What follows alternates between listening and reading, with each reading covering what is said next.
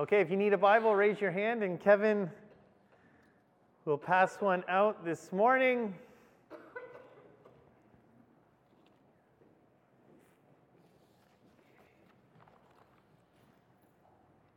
First Timothy chapter 5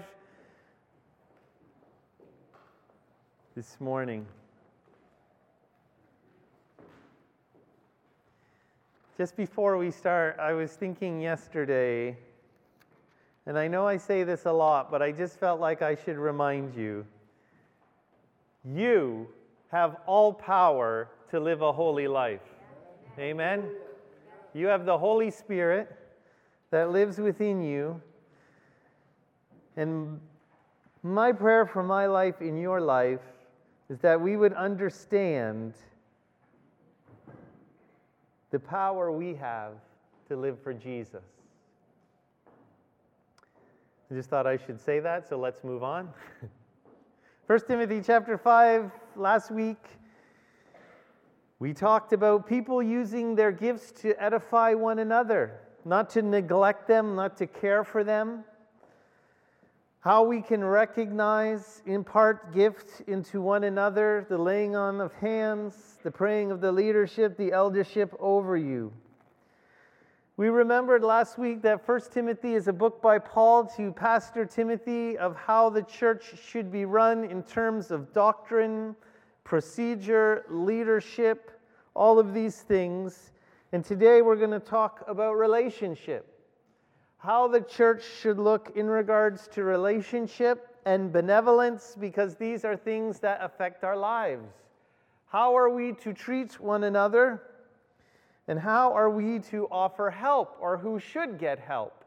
These are questions that often come in our lives.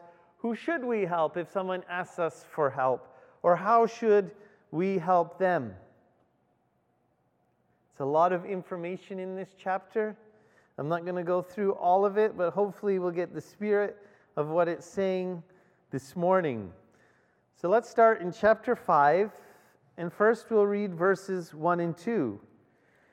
It says this Do not rebuke an older man in 1 Timothy chapter 5, but exhort him as a father, younger men as brothers, older women as mothers, younger women as sisters, with all purity.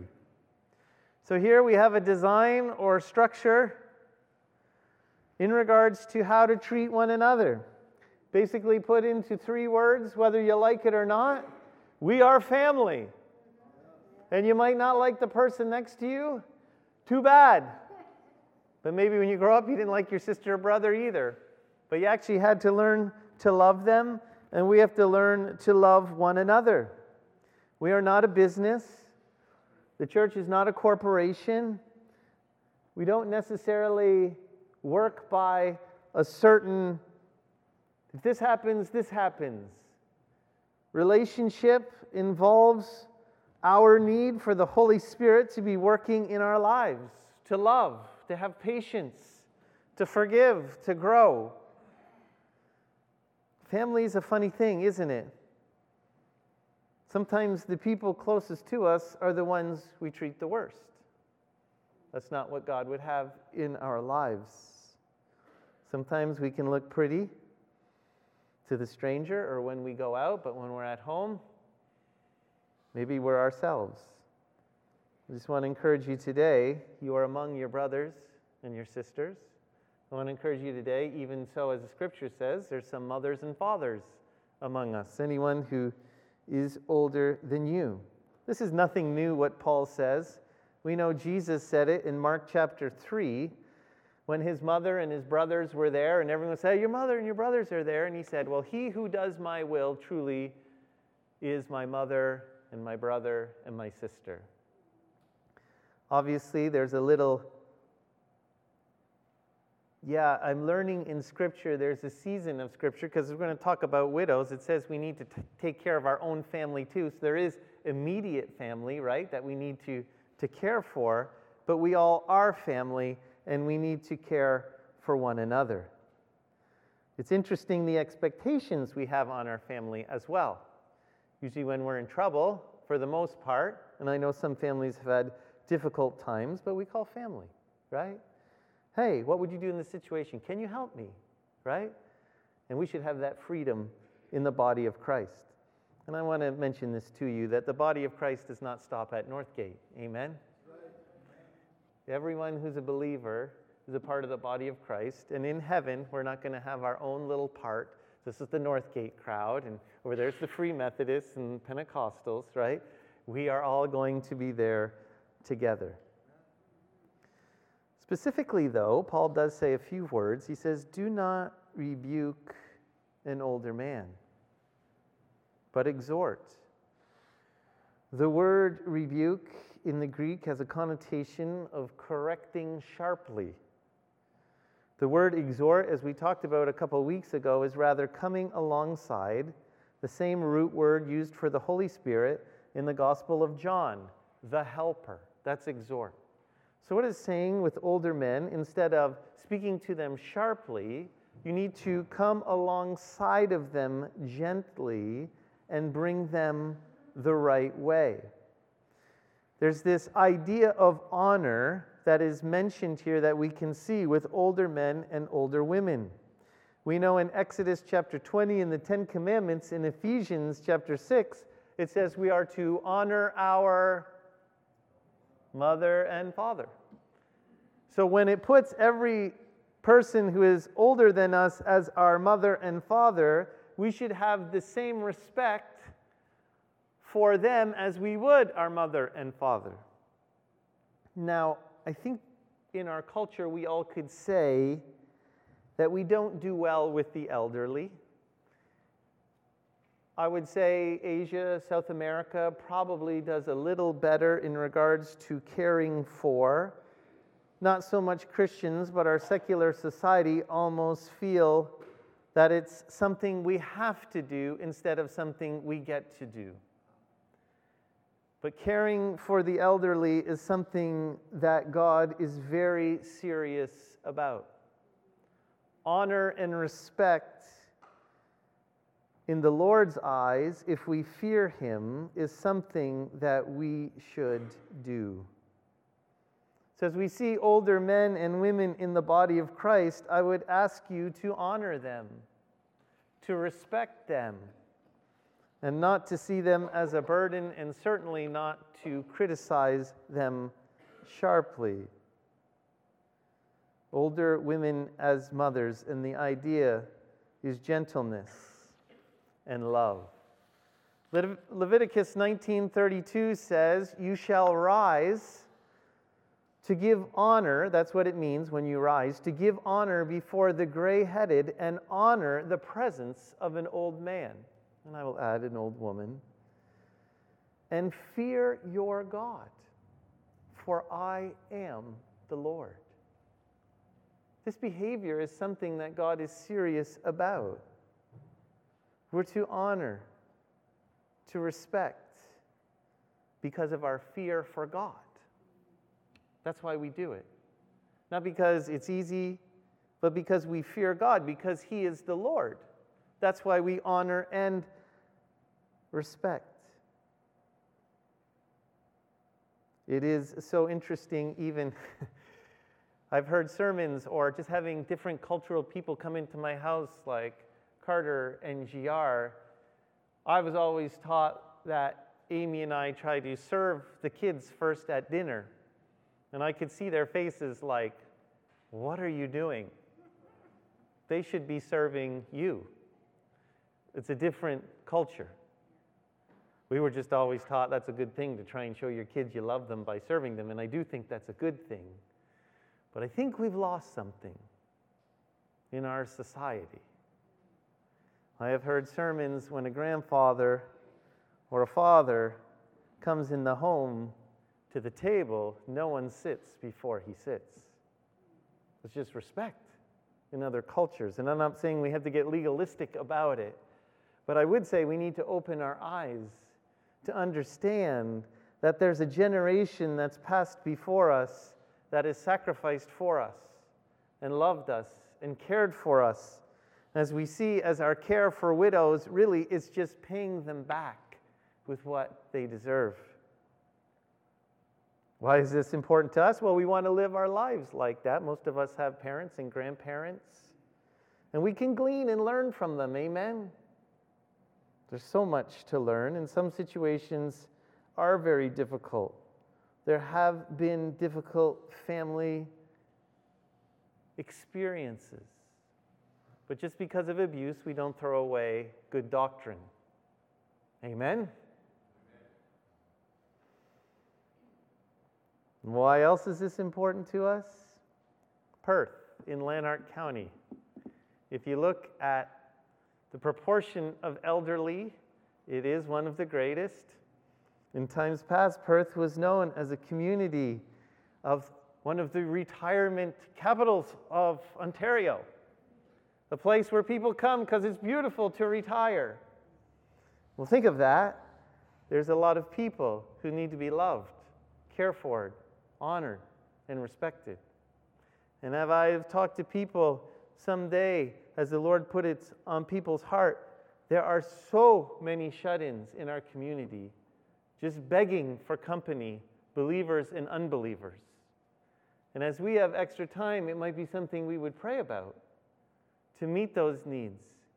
I think the harvest is plentiful, but the workers are few. We need to honor and exhort with respect. And I think there's no time like the present. In the widow's discussion, it says, You're not a widow unless you're over 60. So I thought, what would be a good age to honor this morning? Are you old when you're over 45? I wanted to be included, so as a joke. Uh, over 60, right? So if you're over 60 this morning, I want to honor you and pray for you and show you that we want to respect you. Now, don't hodgepodge with your age and say, Well, I don't feel 60. I feel like I'm 27. Do we have anyone? Would you stand up if you're over 60 years old this morning? Don't be afraid. We want to honor you. All right. Bob, come on. I know you look young.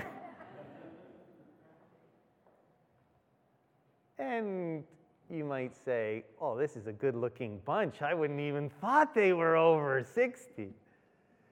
I want you to do something now. If some of you would just stand and lay hands on them, I want to pray for them, that God would bless them. And we want to honor them, and we want to respect them, and we want them to know that they are important this morning.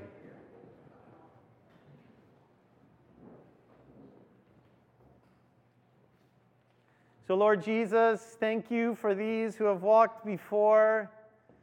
Thank you for these mothers, fathers, these a little older than us that are sitting down. God, I pray a blessing upon them. Lord, would you help us to honor them, to exhort them not to speak sharply, to show them the respect that comes with age. Holy Spirit, I pray that you would be with each one, that you would show them that they're loved, and may we remember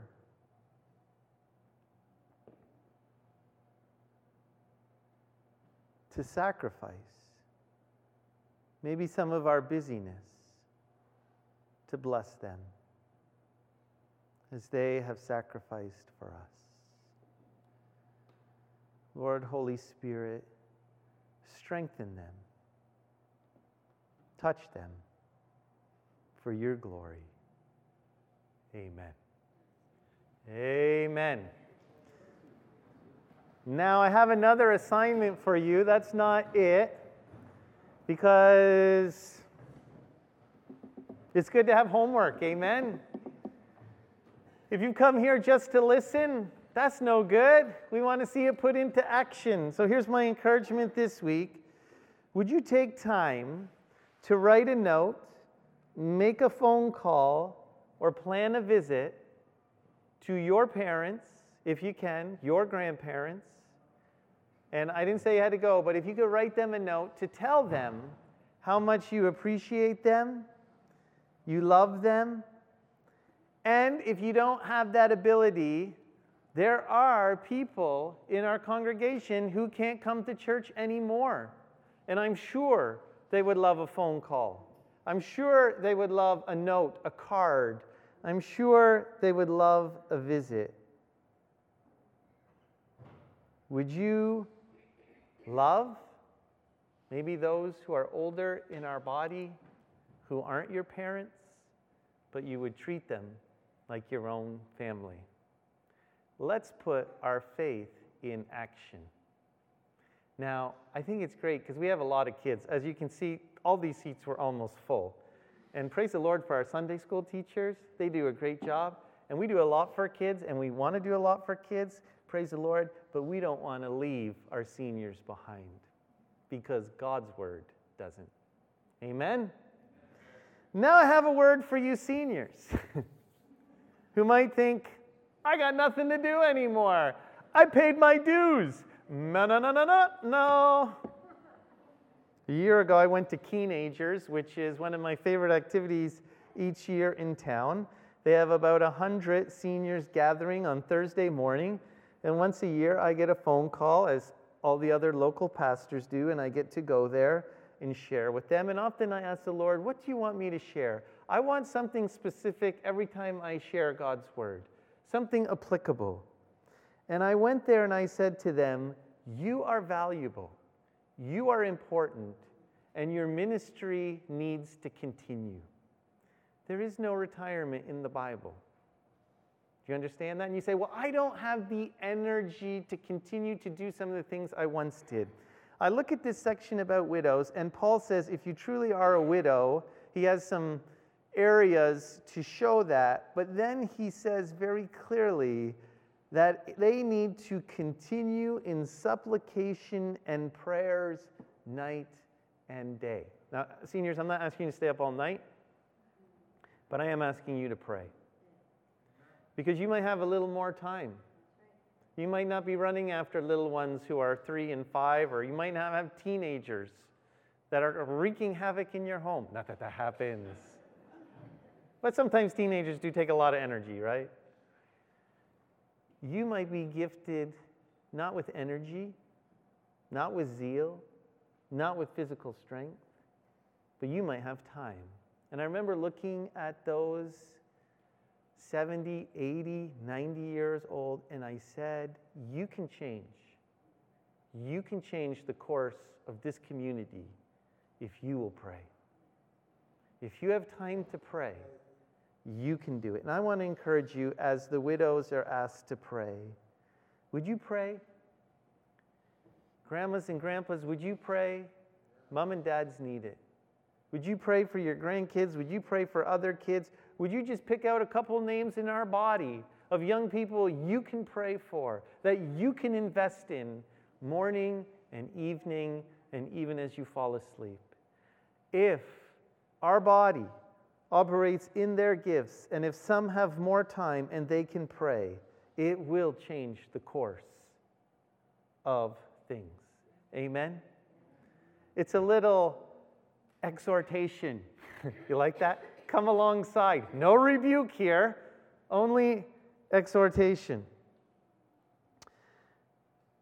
The rest of the section basically, younger brothers, people younger than us, treat them as brothers younger women, sisters, with all purity.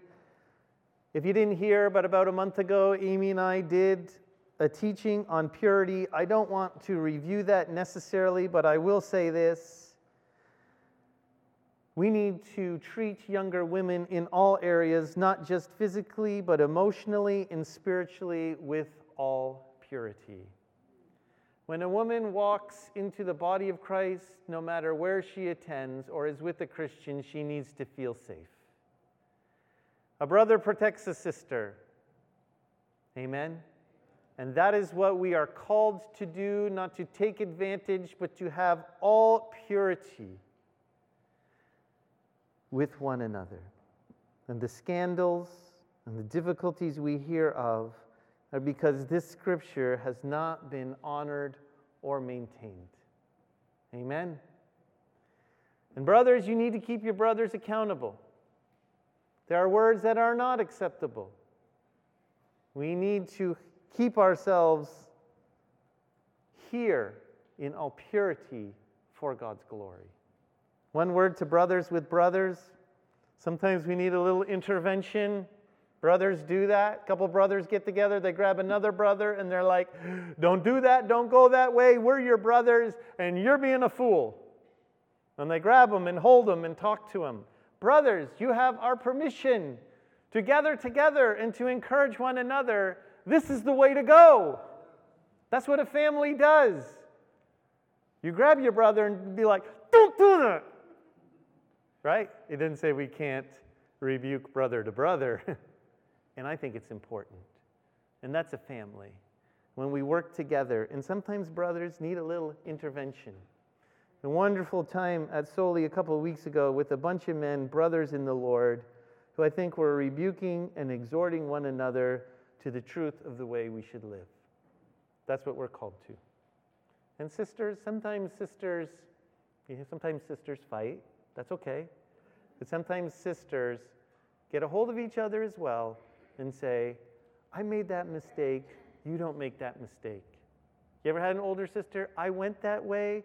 I talked to mom and dad like that. You shouldn't do that. That's what a sister does. And that's how we need to treat one another to encourage, to love, and to exhort and rebuke sister to brother, brother to brother. So the next section in regards to this is honoring widows. Again, this was a very cultural problem in the New Testament. We know Acts chapter 6, they had to appoint more deacons just to care for the widows. There was no long term care facilities right? It just wasn't there. The government didn't pitch in. There was no checks coming in every month. There was no ability.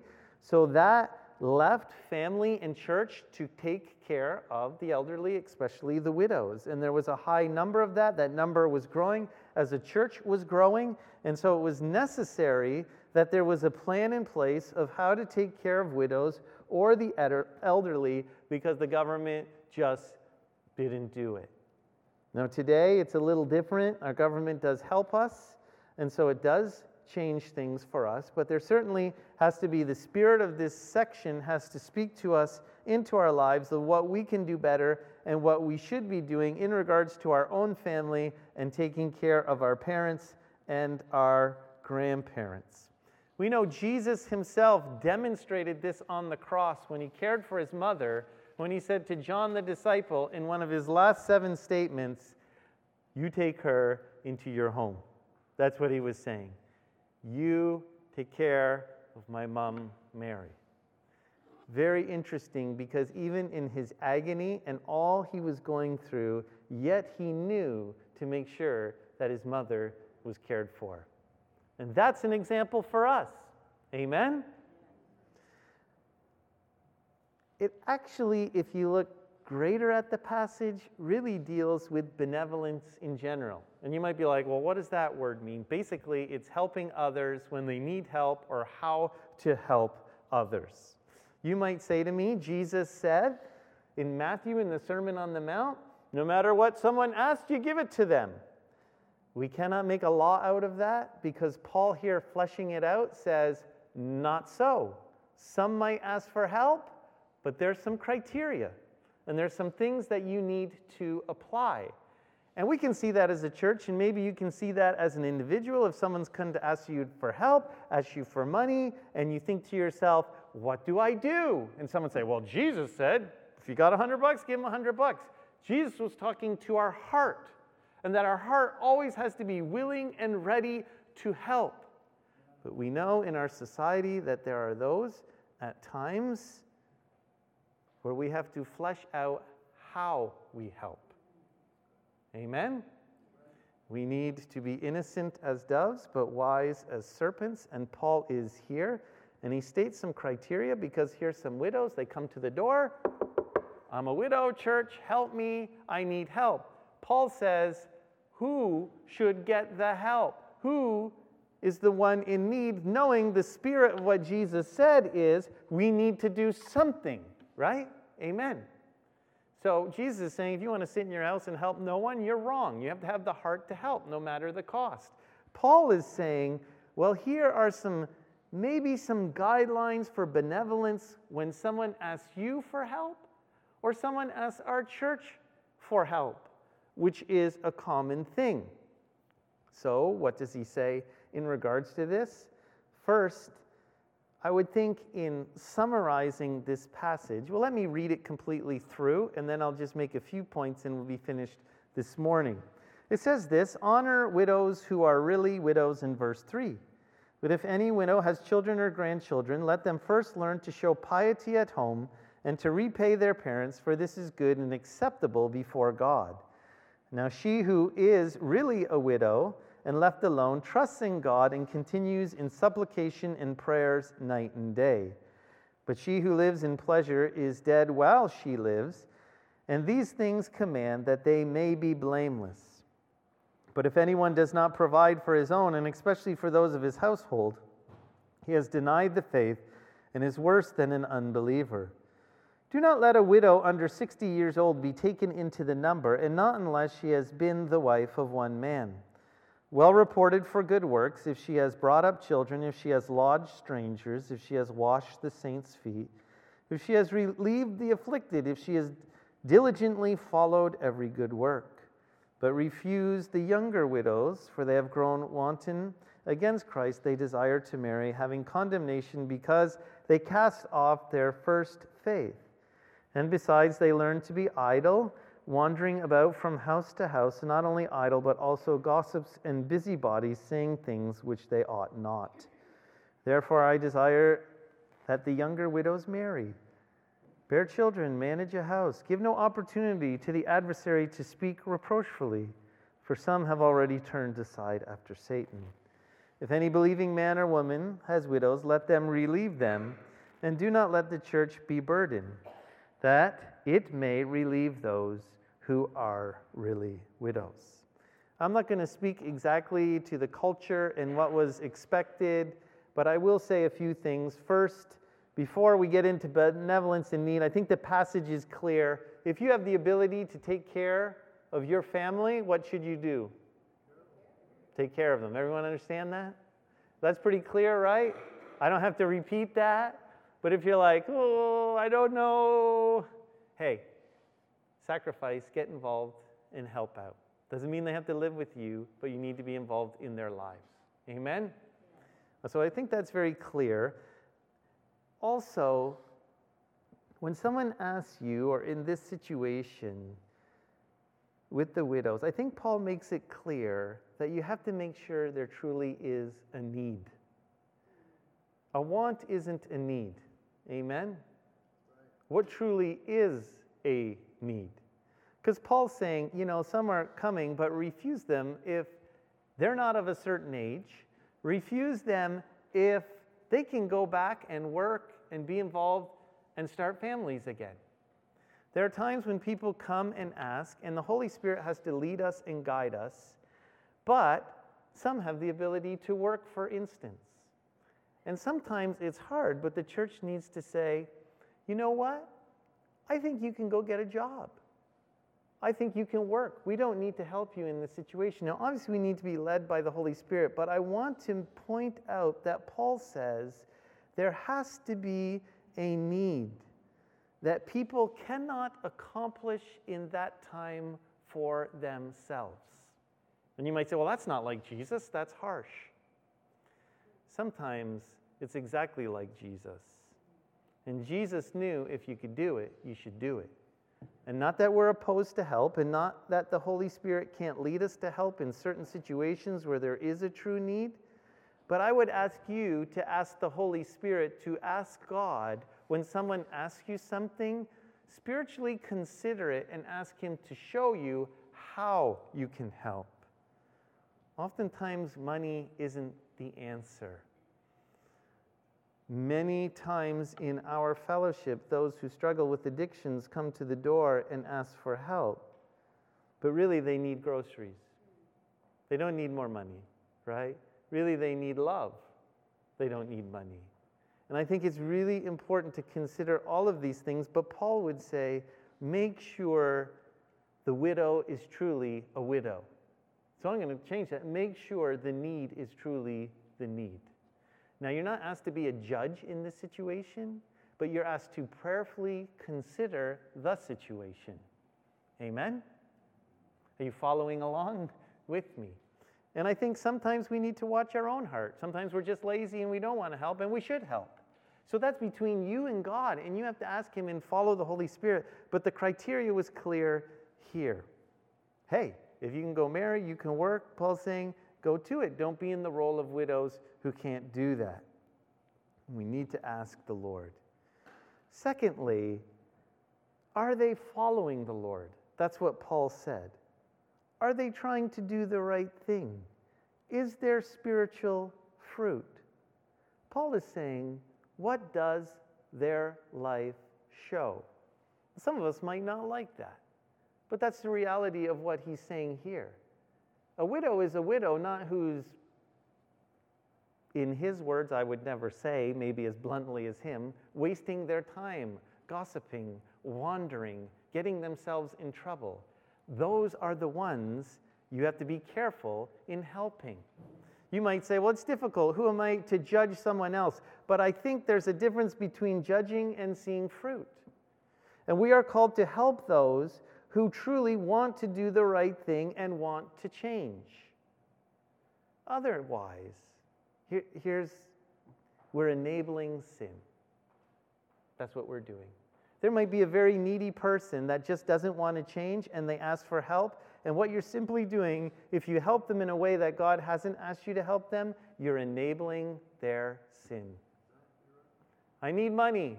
I need your time. I need you to jump into the situation. Where is your heart? Do you want to change? Have you shown fruit of change? Because I'm learning sometimes words are cheap. And there has to be, as Paul's saying, a little bit of fruit showing you want to change. I had an old pastor say to me once before, in regards to discipleship and helping people, you can only truly disciple those who want to be discipled. You can only help those to change who want to change, and then you will see fruit, and that fruit will allow you to invest more time. Otherwise, you'll get burnt out, and it'll be a waste of energy. Again, please balance this with the words of what Jesus says. But some people take the words of Jesus and say, we have to help no matter what. That is not the balance of Scripture. There needs to be fruit. Or if the Holy Spirit is leading you, and even with the unsaved, you will see fruit of people who want to change. Even if they don't believe in the Lord, you will see fruit of the people who want to change. I've had people who work in addictions or difficult counseling, and they say oftentimes, You want help? Meet me here tomorrow at 7 a.m. Meet me here tomorrow at 8 a.m. Meet me here for the next five days at 8 a.m. And if they want the help, they'll show up day after day after day. You want my help? Don't go do that anymore. Don't get involved in that, right?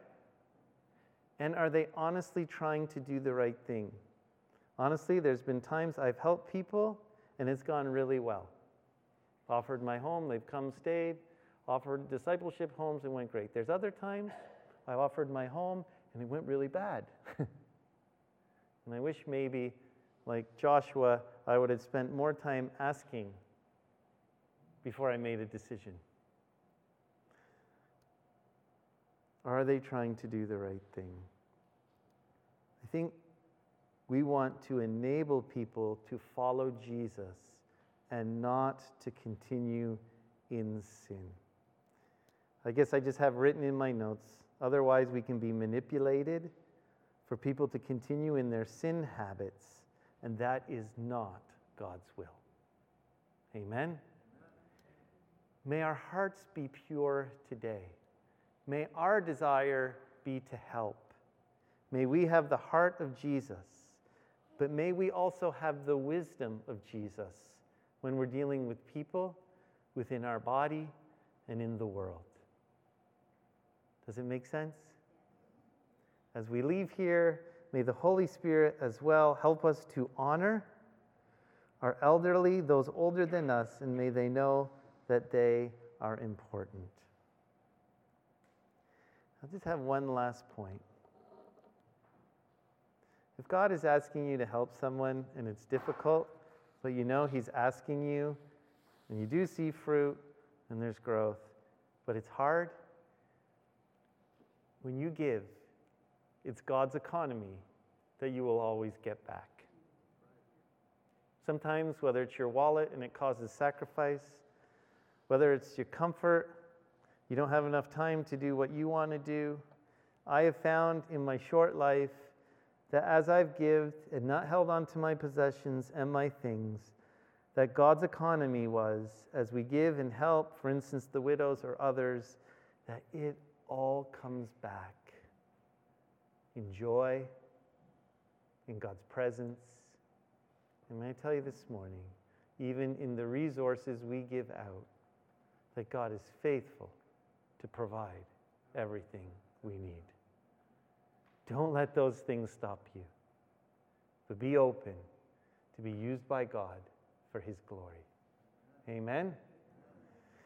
I kind of felt like, oh, this passage, nothing, no big hammer to lay down or no hook, no big, uh, oh, this is so important. Just the basic teaching of God's word, though, right? So even though we're not, no fireworks today, may you believe the truth and walk in it for God's glory. May we learn from His Word to become more like Him. So don't worry, in a couple weeks we'll get into money and we'll send some fireworks out. But Lord Jesus, thank you that you demonstrated care for us. God, thank you for your love for your children in sacrificing and sending your own Son, as we read this morning in the book of Romans, that you loved us while we were yet sinners you cared for us. We give you praise. This morning, may we be quick to honor, quick to respect, quick to give. But Lord, may we have your heart of wisdom. May we continually be praying, praying without ceasing. May we have the discernment of your Spirit. May we be led by your Spirit when to help and when not to. God, sometimes in our own wisdom we fall short, and that's why we pray. We need your wisdom, oh Lord, not human wisdom, but heavenly wisdom, as you talk about in James chapter 3.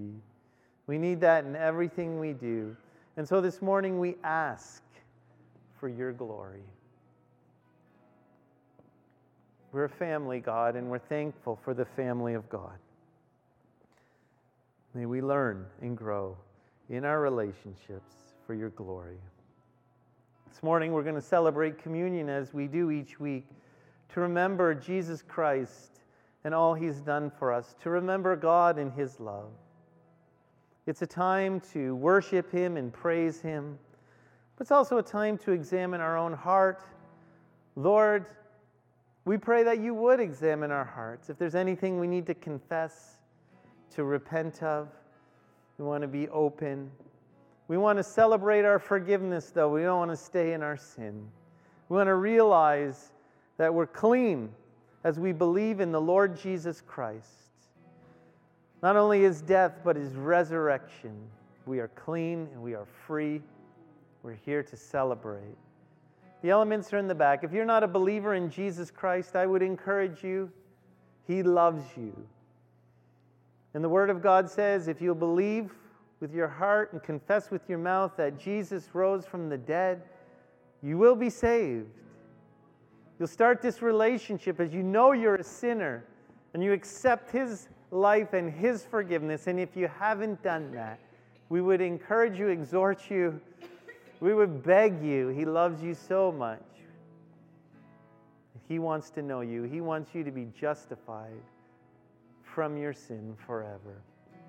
So, as there are some leaders in the back during communion, if that's you, please talk to one, and they'd love to lead you in a prayer to accept Jesus into your life.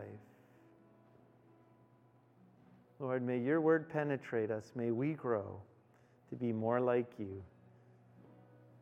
We praise you this morning. In your precious name, amen.